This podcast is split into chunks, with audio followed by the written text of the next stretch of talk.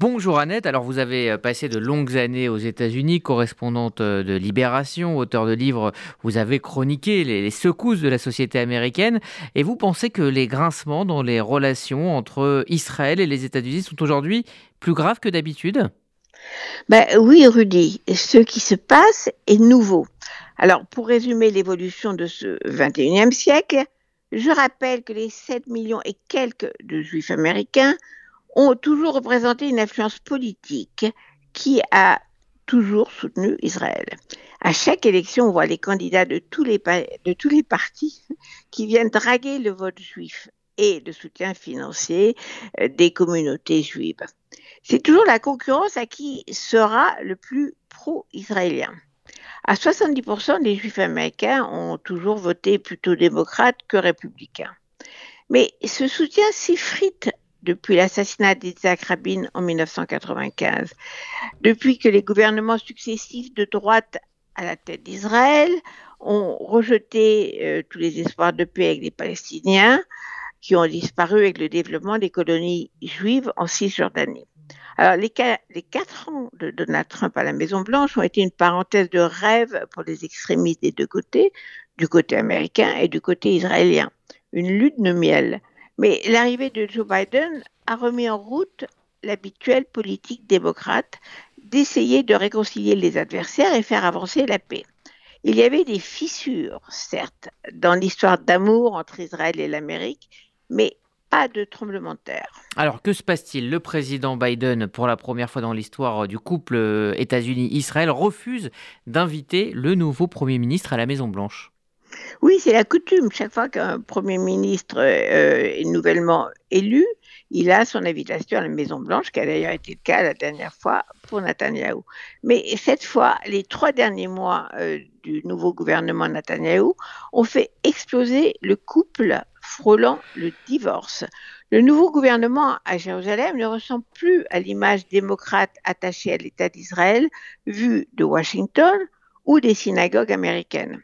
Pourtant, les présidents américains s'étaient habitués à un Premier ministre Netanyahu inoxydable, qui a battu tous les records de longévité au pouvoir. Mais il gardait un air de respectabilité et de respect du fonctionnement de la démocratie israélienne, la seule du Moyen-Orient. Les conflits au sein du couple israélo-américain restaient feutrés et pouvaient être réglés avec un peu de dialogue diplomatique. Là, c'est fini.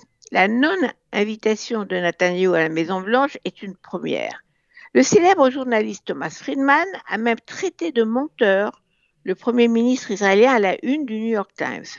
Le titre de son papier cette semaine On ne peut pas faire confiance à Netanyahu. L'éditorialiste explique que c'est un nouveau Netanyahu, pas celui auquel les Américains étaient habitués. Pour la première fois, le leader d'Israël est un acteur irrationnel, écrit Friedman un danger non seulement pour les Israéliens, mais aussi un danger pour les intérêts et valeurs américaines. Fin de citation.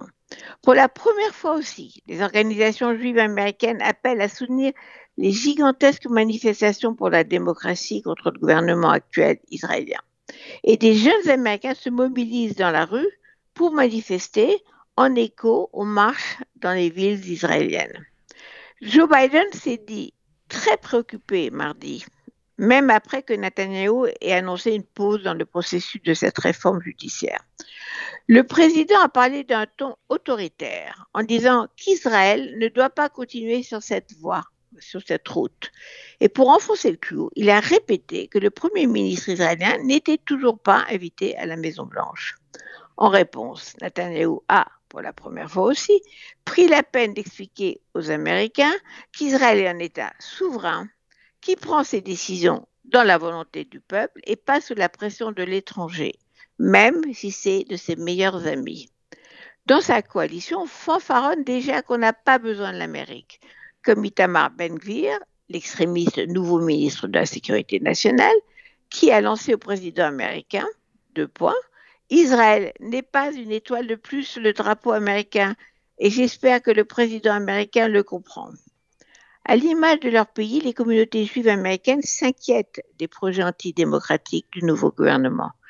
400 rabbins ont signé une lettre ouverte fin décembre 2022 pour annoncer qu'il n'inviterait aucun extrémiste de la coalition à prendre la parole dans leur communauté. Et les puissantes organisations comme le American Jewish Committee et l'EPAC sont aussi dans le soutien au mouvement, je cite, pour sauver la démocratie israélienne. Israël risque de perdre sur le plan politique, mais aussi économique, quand 250 investisseurs installés aux États-Unis signent une lettre à Benjamin Netanyahu pour le mettre en garde. De poids, il deviendra de plus en plus difficile de se faire l'avocat et de défendre Israël sur le plan international, préviennent-ils. Une rupture avec Washington et l'Amérique, qui finance des milliards, qui a toujours assuré un soutien total international à Israël, risque de coûter cher, comme dans tous les divorces à l'américaine.